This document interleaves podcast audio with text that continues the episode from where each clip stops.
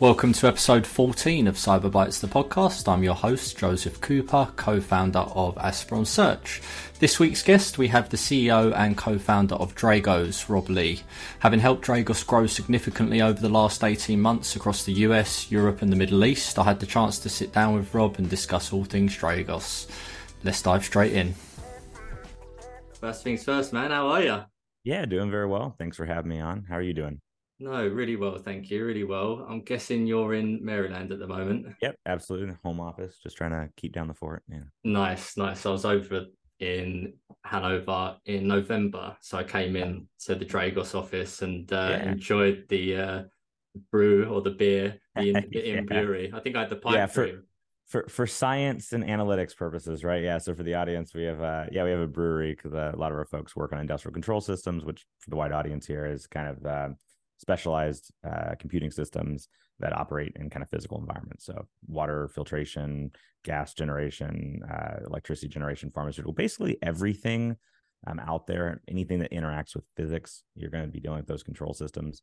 We have a bunch of them. We we um, uh, our, our, engineers and our folks created a brewery, and so we have wonderful beer like uh, TCP IPA, uh, Pipe Dream Sickle, uh Lager 4J. Yeah, it's just uh, it's just a fun thing to keep. That was it. The logger yeah. 4J I think yeah. I had, and I think I had two, and uh, lucky I was getting a cab home because they were uh, pretty strong. So um, look, Rob, um, mo- most of the, the, guests listening to this will uh, know who you are, um, but just really keen to just run through a quick background of how you first got into security and how you've got to your position of now CEO of Dragos.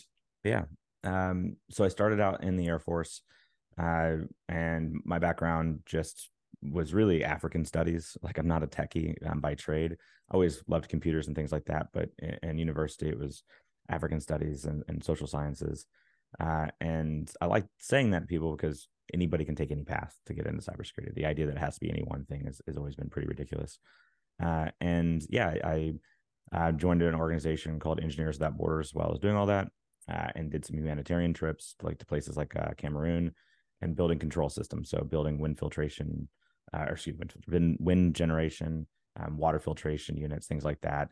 Seeing the power of a, a, simple, tiny wind turbine powering a car battery so that a mom could have LEDs at night so her kid could study. You know, like it was just beautiful. Mm. Uh, and so when I found out that people were targeting those things, like, you know, uh, adversaries, state actors, criminals, whatever, trying to disrupt civilian infrastructure, you know, it just I mean, come on, like if you want to take my credit card or like spy on personal details of the military, like go for it. But targeting civilian infrastructure, like you're a jerk. Um, and so I really got got inspired by that. Um, joined uh, when I when I graduated, uh, joined uh, as an officer doing cyber warfare operations, uh, is what they called it, which is big term for just cybersecurity. Uh, and then almost immediately went over to the National Security Agency, uh, built out the mission for the U.S. government, looking at state actors breaking into these industrial control systems, or sometimes we call them operation technology or OT mm-hmm. kind of environments.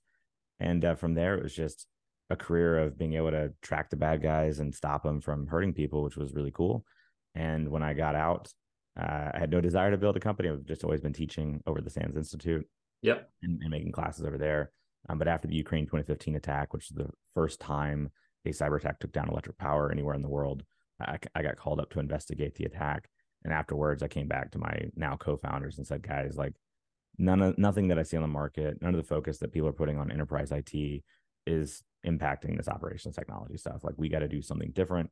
So in 2016, we founded Dragos, which was um, really focused on being a tech company to go provide a technology to help people identify and understand what's in their environment but also have really smart folks and services folks and, and intelligence professionals to help educate and, and, transfer knowledge to people in the community about what OT is and why it's so important. And then lastly, um, yeah, in terms of how did I become the CEO, it's because my my uh, two co-founders, one was like, "Oh yeah, I'm amazing on the data analysis and stuff. I'll be the data scientist." I'm like, "Cool." The other one was like, "Yeah, I'm like great developer and stuff. I'll be the chief technology officer." And the two of them are like really making the product at first. And I'm like, "Well, I you know, I'm I think I'm pretty smart. I can code and do all sorts of things now. And I was like, but you know, what else is there? And they're like, I don't know. You just run the company. I'm like, all right, sure, fine. So I, I uh, basically was not skilled enough to do anything else when we started. Yeah, and, uh, so that's how I became CEO. nice. Where where did you start out of? Was it literally like a basement, or is it like a back room? Uh, it was. I mean, at our home. So I yeah. I had left the military um, by that point, and uh, yeah, we, and Jon and Justin left uh, the NSA and so while teaching, I was just at my house, you know, doing the work and they, you know, building control system labs and buying stuff on eBay and the things that, that I always um, would do to train myself anyways. A lot of this is self-taught for me. Yeah. I talk about being non-technical to start with, but I, I do incident response and development and all that kind of stuff now, but, but wasn't formal education. Mm-hmm. And uh, yeah, it was just, yeah, it was kind of like the basement feel, but it was just at home uh, is where it all started. And then at the by the end of the year we took some seed funding to get a little office space and hire the first couple people and then as of today we're over 550 folks uh, the company's valued wow.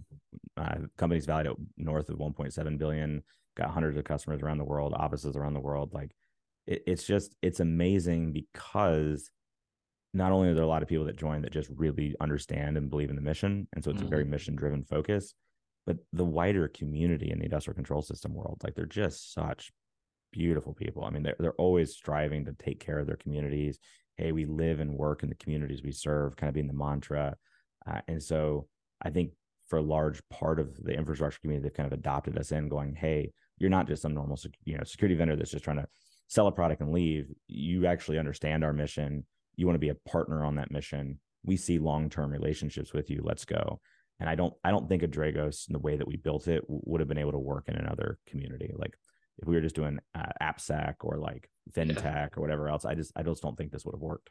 Yeah, nice. Because safeguarding civilization, the mission, like that's a bold statement. Like yeah. first of all, who come up with that? Because it's amazing. But yeah, yeah, just in the early days, it just kind of felt right. It's like, what are you doing? And oh, you know, a lot of these companies have great taglines and stuff, you know, but it but taglines are meh missions you can align around, right? And some of these companies have good ones, but it was always like CrowdStrike had a good one, like stop breaches. Like that's what they're there for. That's cool, you know. And so like there was all these things, and it was like, well, what are you doing? Like, oh, we're bringing visibility. Are we doing this? And it's like, no, honestly, like there are people out there that are not trying to steal data, but they're trying to kill people, mm-hmm. and we're trying to keep the the critical part of critical infrastructure and the underpinnings of all of civilization running. So yeah, we're going to safeguard civilization, and and I think that can come off very arrogant at first when you look at it, like, oh, okay. Um, but what that also means to us is it's not just about the big companies. We're going to make our money, the company's valuation, all that on the larger companies and the people that have money to spend. But civilization is not just the big companies. And, you know, if you want to, you know, I live in Maryland now, but I'm from Alabama. And if you want to go talk to my mom and dad in Alabama, it's Cullman Cooperative Power Company that's delivering their electricity, not Southern Company, no matter how cool and amazing Southern Company is. So to have a solution only for the big players is not safeguarding civilization. So it's kind of also a reminder to us of what are we doing to give back? How are we making the community better? How are we training people? How are we providing resources at zero cost for folks that can't afford it? Like mm-hmm. there's, there's a certain aspect to that statement as, as almost a reminder of really what we're here for. Yeah, nice. So let's go. Let's talk about hiring straight away because I know mm-hmm. that Dragos, you've got an amazing culture, great mission, great values, great people. Obviously, it was just three of you to start with. That journey getting to 550 now hasn't obviously been easy. There will be hiccups, challenges, hurdles, success, some not so great hires. Um, first things first, let's talk about the the four tenants because I know you spoke spoke mm-hmm. about them, but can you just let the guys know what, yeah. what they are specifically? Yeah, you're always going to have different cultures form in your company not only as people come in, but it should happen. Like the sales team in the East might be a different culture than the sales team in the West or the sales team in Australia. The sales team might have a different culture than the services team or the engineering team. Those things are okay and should be fostered. But you want to have core components of any of the cultures that form. And the core components for us are four tenants. And I always despised in the military, there was like these like paragraph long like things about what you value, and no one would remember them. Yeah. And so I was like, look, let's just keep it simple, four things. Uh, and Ben Miller, our first employee, was was really instrumental like putting these together. And um, it really came down to transparency is number one. Like, hey, we're going down a difficult path. You're asking people to be on board that Uh, maybe they feel there's larger, more stable companies, and you're asking customers to like believe in you and buy into you, especially early days.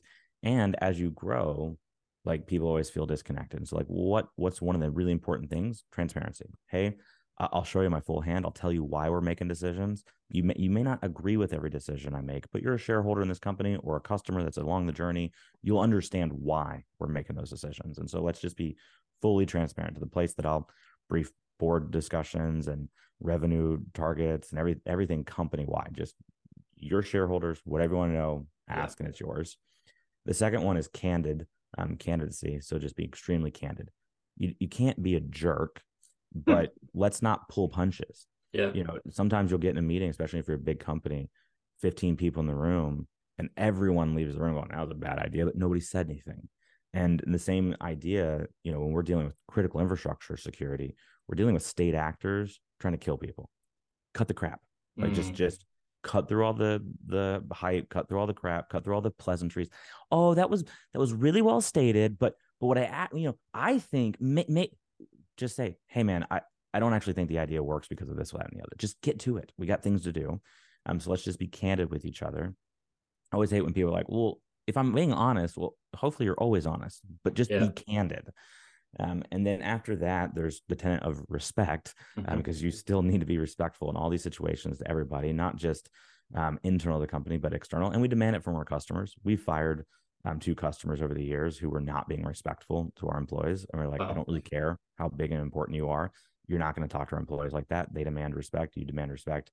Why don't you go pick someone else? Love that. Um, and then, uh, and then the last one would be assume no malicious intent, because especially in rem- we've always been remote work culture even before um, the pandemic, and you know you knew that just like things come up in miscommunication and people start to think, oh well, maybe they meant this. Well, maybe they meant. Well, if they meant that, then maybe they think I'm an idiot and whatever. It's like, dude, assume no malicious intent. Mm-hmm. If you mm-hmm. got a question, go back to the candid, uh, candidate aspect, ask for a transparent answer, and be respectful about what you hear.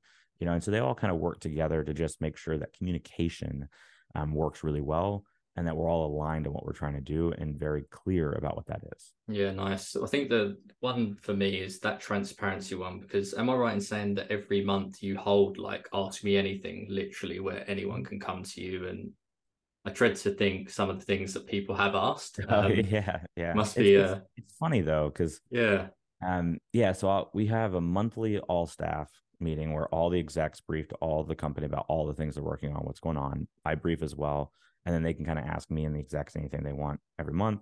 Anybody can ask anything they want of me, and whatever, anytime in Slack.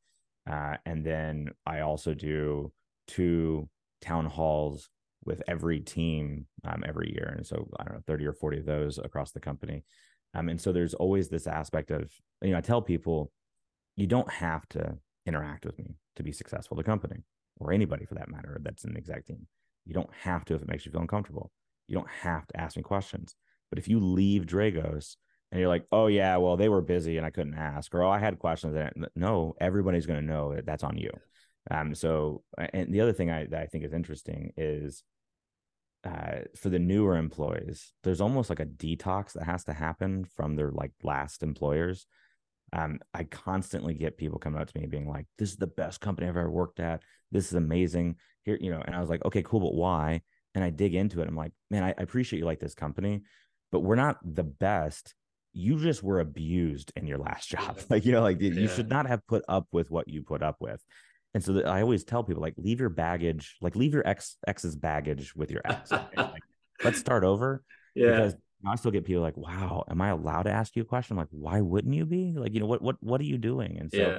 there's there's kind of a detox phase, but then once people get into it, yeah, the, the questions are amazing and they reveal really good insights. And just by the type of questions that get asked, I get a better understanding about what's not being communicated, what's not being clear, the up and down communication and things. So while a lot of people see me out in the community at conferences and at client sites and doing that kind of stuff, or even teaching, most of my time in Dragos is around the culture, the go to market, and and uh, kind of uh, saying no to things like like let's go do this. And I'm like, oh, that's a bad idea. Like you know, like, like, like, hold on. Well, you know what really works? Zero trust in AI. Is there anything we can put in our product that zero trust in AI for marketing? Like, no, no, we're not doing yeah. that. Stop. You know, that's uh, that it's uh, yeah, it's a fun place to be. No quality, and I know that from day one since we've worked with you, you've always put salaries on your job specs, which I know I'm seeing more of now, but it yeah. seems like from day one you've always done that, even like the equity component. Like what drove that decision? Mm-hmm. It's law some in some states now. I think New York mm-hmm. has now adopted yeah. it. Yeah. So seven years ago when we started doing some of the things we're doing now, and I, I always I always hate when people are like, I created that. Like, who cares? But I gotta tell you, like, there's some things that we're doing now that I couldn't find a single company doing seven years ago and now it's moving into law. Now you're moving to other, you know, uh, companies are doing it. Simple example, as a, as a security analyst, because my time in the NSA was not just in leadership, was doing threat analysis and kind of security operations in a way and incident response. And I would always go want to download some cool companies. You know, Dell came out with something, or you know, McAfee came out with something. And I want to go download the research. It was like, put in your contact details. I'm like, no, I'm giving you my time to read the report. Yeah, I'm interested in what it is, but like if I like something, I'll come talk to you, which is what you want. Why do I also have to give the contact details to be harassed 16 times by somebody? I was like, this is stupid. So at Dragos, there was a lot of the, the the original stuff was a lot of like things I thought were annoying. And as an analyst, and I just asked, is there a reason we're doing this? And if the reason ultimately was anecdotal, there was nothing to prove or disprove that it was ever valuable like, oh, well, the contact details that come in, it's actually good at for us. Well, have you tried the other way? Like, do you know if the opportunities close at the same rate? Do you actually know if you build the same pipeline, you know, things like that? Oh, well, well, no, we don't, but this is how it's always been done. Anything that goes that lane, I'm like, immediately kill it. Yeah. Um, and and so we made it where hey, you can download whatever you want. Don't put in your contact details if you don't want. If you want to, feel free. So on that as an example, what's happened is my marketing team in the beginning were like, that's this is crazy. And then later they're like, oh my God, this is amazing because what was happening was they didn't have to run down people that didn't want to talk to them. And the and and the people that wanted to talk to them now were focused and so they were really able to deliver value with them. And our research and our insights got out into a wider area in the community to go open up other discussions where people who didn't even originally download the report were calling us. Take that to the hiring thing. The recruiters at first violently against this. Rob we're going to put a salary up there and what's going to happen is other companies are going to look at what we're paying and come and just pay a little bit more and try to poach our employees. And I was like, cool. They're like, what? I'm like, that's cool. Like if our employees join Dragos and as a result they get better opportunities elsewhere and they want to leave, like that's good for them. That's our commitment to them. As long as they came in and did things the right way, we should be happy they're alumni. Um, it was like, well, well, we won't get as many people applying because they'll kind of qualify them out on the salary without really understanding the equity and the benefits and all that comes with it. I'm like, well, yeah, but if somebody's uncomfortable with a salary, you can talk them into the job with all the other things, but they're going to come back on that salary eventually, and it's going to cause issues because they were uncomfortable with it at the start and they almost got talked into the job. I was like, just put it up there and try it. Recruiters had the same thing. Oh my God, the people that want to talk to us are higher quality. They're they're there. They're more bought into the culture and what we're doing. They understand Dragos, not just the salary. It was kind of all those things and um and we ended up getting more people apply who, who you never want to guess you know play the games on it but one of the big reasons we did it, honestly, was just the diversity aspect of people. Like it always causes issues. You have the same position, you're doing the same work, but your coworker is getting paid more than you. And then there could be some reason. Maybe they were working on a special project, or mm-hmm. maybe um, they had some better skills that we are trying to keep hold of. Who knows? But it always opens the questions of, but I don't know what that is. Now it's not transparent to me. And that's one of our tenants. And then yet, what why are they getting paid? Oh, it's this sex or ethnicity or religion or whatever else and, and sometimes those things are. And and it was just like dude i'm not doing that. You know what? If you're if you're at dragos and you're working in that position you're you're a level five security operations analyst. Regardless in the company all level fives you get paid this amount. We're, we're good to go. And uh, it is it has taken away a lot of the questions um, and abuses that are otherwise just not important as you try to run the company. Like they're important to address, but you don't want to have to deal with that crap when you're trying to do, grow a company. So just do the things that make people safer and more appreciated and valued from the start. And let's get focused on the mission. Yeah. And that's global as well. So we've helped you scale in like uh, Dubai, UK. Mm-hmm. Yeah, so, we don't, and that's the other thing is we don't take advantage of of under uh, sort of served yeah. markets. So like we benchmark on what we pay, where everybody globally gets the same compensation. Now, yeah. it may not be the same salary because in Saudi Arabia, as an example, there's uh, you need childcare benefits, you need schooling benefits, you need sometimes it's like in Germany, you need a car. And so I'm not going to pay an analyst, you know, 120 in the US and then 120 in Saudi Arabia and then a bunch of extra things because now it's not exactly. actually equal. Yeah. but it's the same compensation overall. Yeah. Um, and what generally happens with companies, especially tech companies, they outsource stuff and try to go to like markets where they can get away with cheaper labor. Yeah. And I don't, I don't know. It just feels exploitative to me. And so we are like, dude, we're gonna. Here's where we benchmark. We benchmark it the above average in the market on salary, usually 50th to 75th percentile, and 95 percentile and above, like best in class on equity.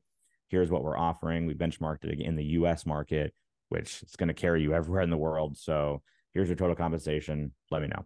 Uh, and I think it's it's uh, made things simpler, but you still have to push back. Every now and then, one of my execs will come and go, "Oh, but this person they want ten percent more, or whatever it is, but but they're a real rock star." And I'm like, "That's how it starts, guys. The answer yeah. is no." Like, yeah. and, and, okay, well maybe we'll uh, may instead of an L five, we'll call it an L six. Well, then go re-advertise it. What you you had people interview for L five, you found your rock star. If you just make it an L six, you would have been evaluating different people if that person wants to apply for an L6 position, kill the L5 position, go uh, have yeah. a level level six position, see the full recruitment pool, give everyone a fair shot. Then, if you want that person, hire them at that level. You know, that's so. There's a lot of. I think sometimes the execs at first feel like we're slowing them down in the ways we do things. then over time, they see what it does for their team and the culture and everything else, and it's like, okay, I get it. All right, this is good because you're yeah. you're essentially deprogramming for some people like 15 20 30 years of the business world into completely different ways of doing certain things. Yeah nice. So you was at the senate a couple of weeks ago now? Mm-hmm. i listened to that hearing and it said that there was 700000 unfilled ot positions. How can we fill that gap? Like yeah. that's a lot of positions. Like what what in your take what, what yeah. can be done about that yeah, so they're definitely talking on the cybersecurity um, positions overall, and mm-hmm. um, I think there's a couple things. Uh, number one for me is instead of well, how do I get more people in there? Like first validate like are there actually 700,000 like let's look at that. And and there are, but the first problem in my opinion is the HR systems. The the job descriptions, the jobs themselves are not fillable. So there are definitely unfilled jobs. Come on into the cybersecurity community, we're hiring things are good. But it's not 700,000. Um, there will be, or I should say, maybe there are, but they're not fillable. There'll be positions like, hey, I want an entry level, brand new position, and I need you to have a CISSP and a SANS certification and three years of experience. What?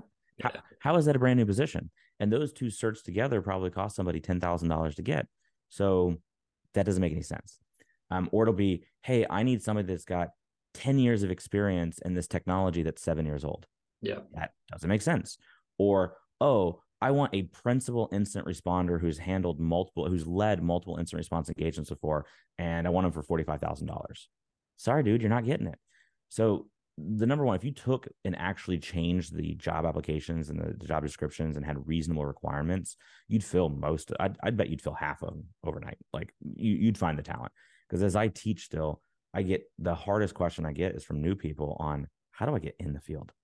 It's never like how do I get my next job? Like people can figure that out. Once you're in the field, you, are good.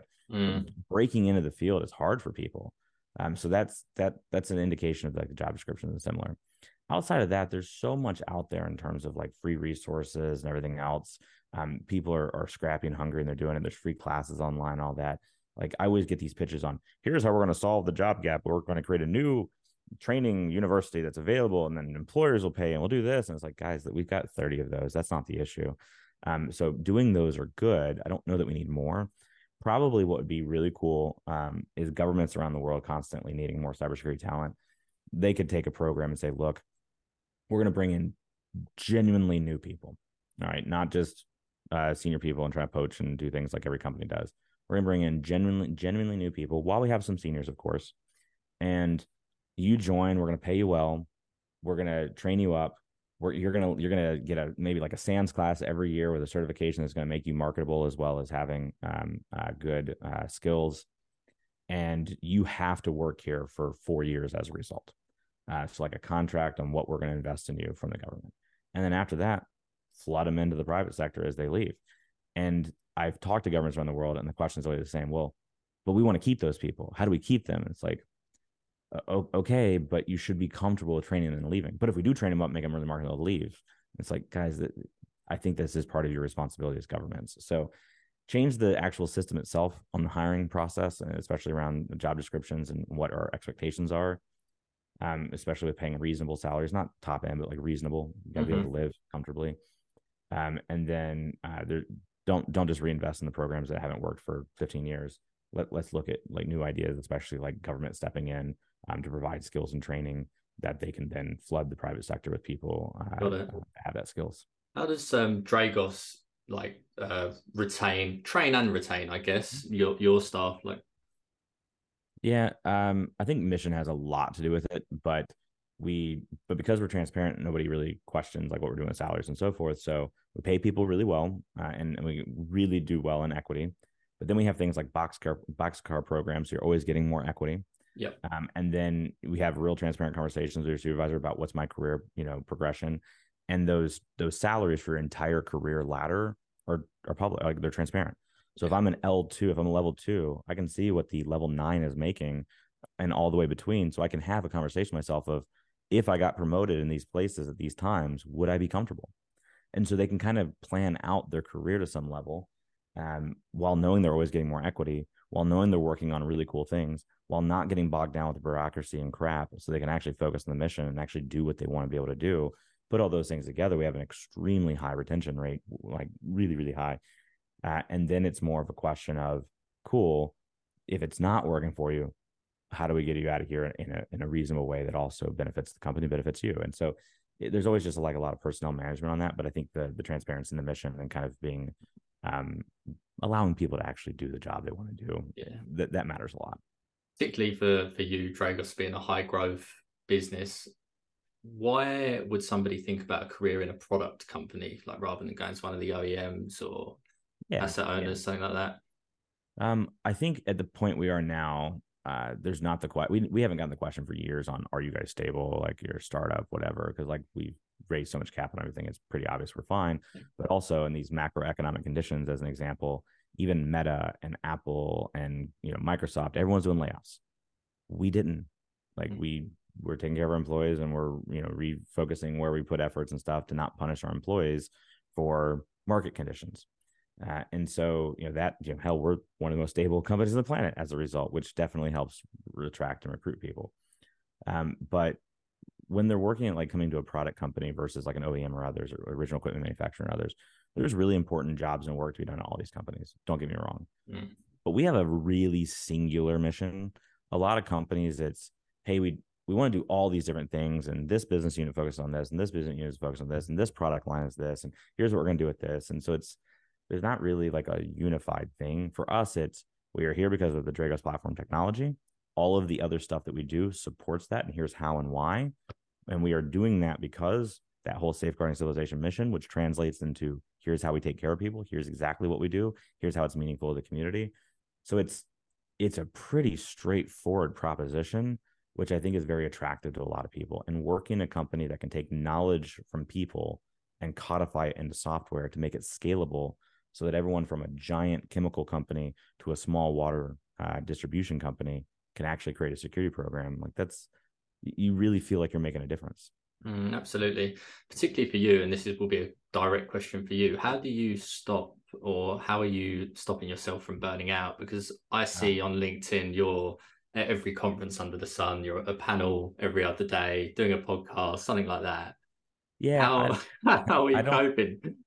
Yeah, I, I, definitely tell people not to copy me because it's not like the path to success. I think I'm just kind of like ADD and like eccentric about certain things, and so I enjoy it. And don't get me wrong, it's taxing at times, um, but like I also feel sometimes not guilt, but like how can you say no? Of like I've been ringing this bell on industrial security for years, and like what we need to do, and it's like it's working and it's catching on, everything from Congress to Parliament to everyone's taking it seriously, and it's impacting lives. I want I want my son to grow up in a safe world and so how could I say no when somebody's like excited about the topic and wants me to come talk to them or whatever, right? So there's part of that.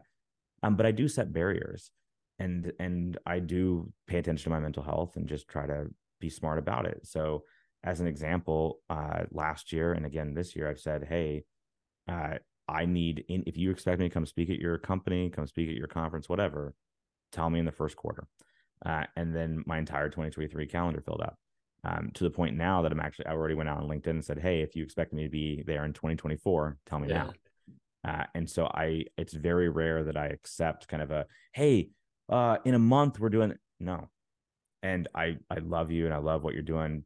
But no, my requirements are you tell me six to 12 months in advance so I can plan out, talk to my family, communicate clearly, understand, take a look back at the calendar and go, this is too much already. I can't take anymore, or this is good.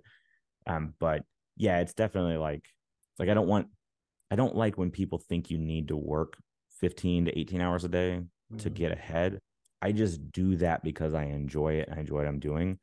But jobs are jobs. Like you shouldn't have this expectation that you need to do extra for your job. I don't know where that started, um, but there's a balance. Like you should be able to do nine to five jobs, leave work, never think about it again, and be fine. That being said, you it is a job to then go invest in yourself. You got to invest in yourself if you want to go faster or do more. I'm not saying to that company, but you got to do something. And so I was always constantly investing in myself. Um, so I, I don't agree with the check out at five o'clock, watch Netflix all night, or do whatever, and I should be able to be running a company. No, that's that's not okay either. Like you set reasonable expectations. You should be able to protect yourself. Nine to five, there's nothing wrong with that. But if you also want to go from a senior position to like be the leader in the field, not even like principal, but you really want to go out there and like break the the glass ceiling, mm-hmm. then yeah, you got to go invest in yourself and do something too. Like so, don't let companies be abusive, but don't think that you can um, maintain and get ahead. Main maintenance is good. There's nothing wrong with maintenance. But if you really have a drive to get ahead, then of course you're going to have to do something to change the status quo. Nice, nice. Um, what's the DISC conference? Talk to me about that. Uh, yeah. Um, so when we started the company, um, there was two kind of things that I noticed in the community and it always bothered me. Number one, everything was very anecdotal.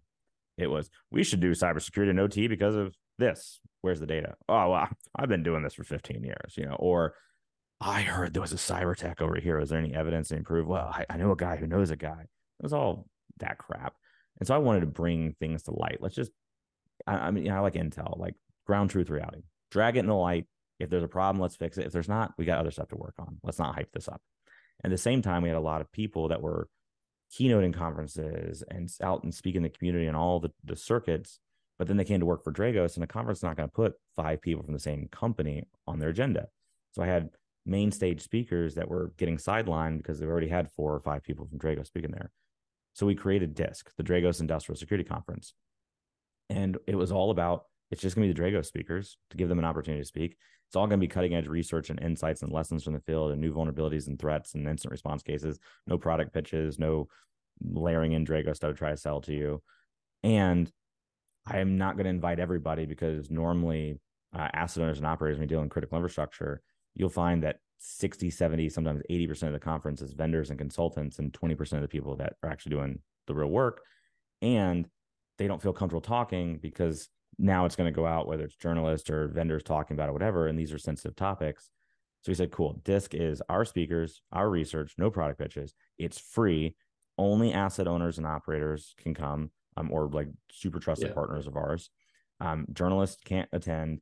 It's not recorded. It's not broadcast anywhere let's talk about what's really going on and it has been extremely popular and and we've gotten i think last year was like six or seven hundred people there um, and at most conferences you might have five six seven hundred i know conferences that have like a thousand two thousand you know thousand two hundred people in the industrial community but 70 or 80 percent are consultants and vendors and and at our conference it's like 80 90 percent asset owners and operators and so it's not that it's better it's just different so we just mm-hmm. saw something that wasn't getting done and we created a place for it.